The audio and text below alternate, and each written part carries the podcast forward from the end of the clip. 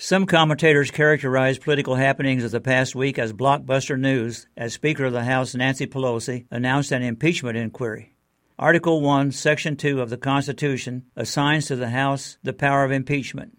Congress operates in a quasi-judicial capacity in the process of impeachment, which is governed by Article two, Section four of the Constitution, which states that the President, Vice President, and all civil officers of the United States shall be removed from office on impeachment for and conviction of treason, bribery, or other high crimes and misdemeanors.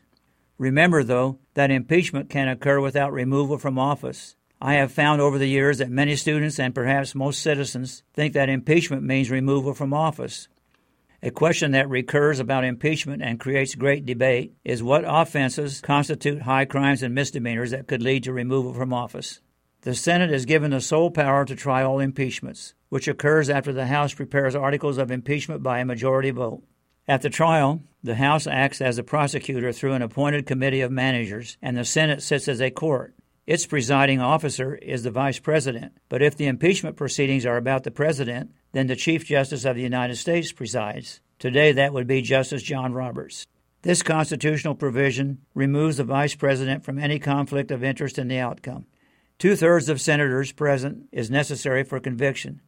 As matters now stand, I think that President Trump will be impeached, but not convicted at a Senate trial with a Republican majority. For K M U W, this is Ken Ciboski.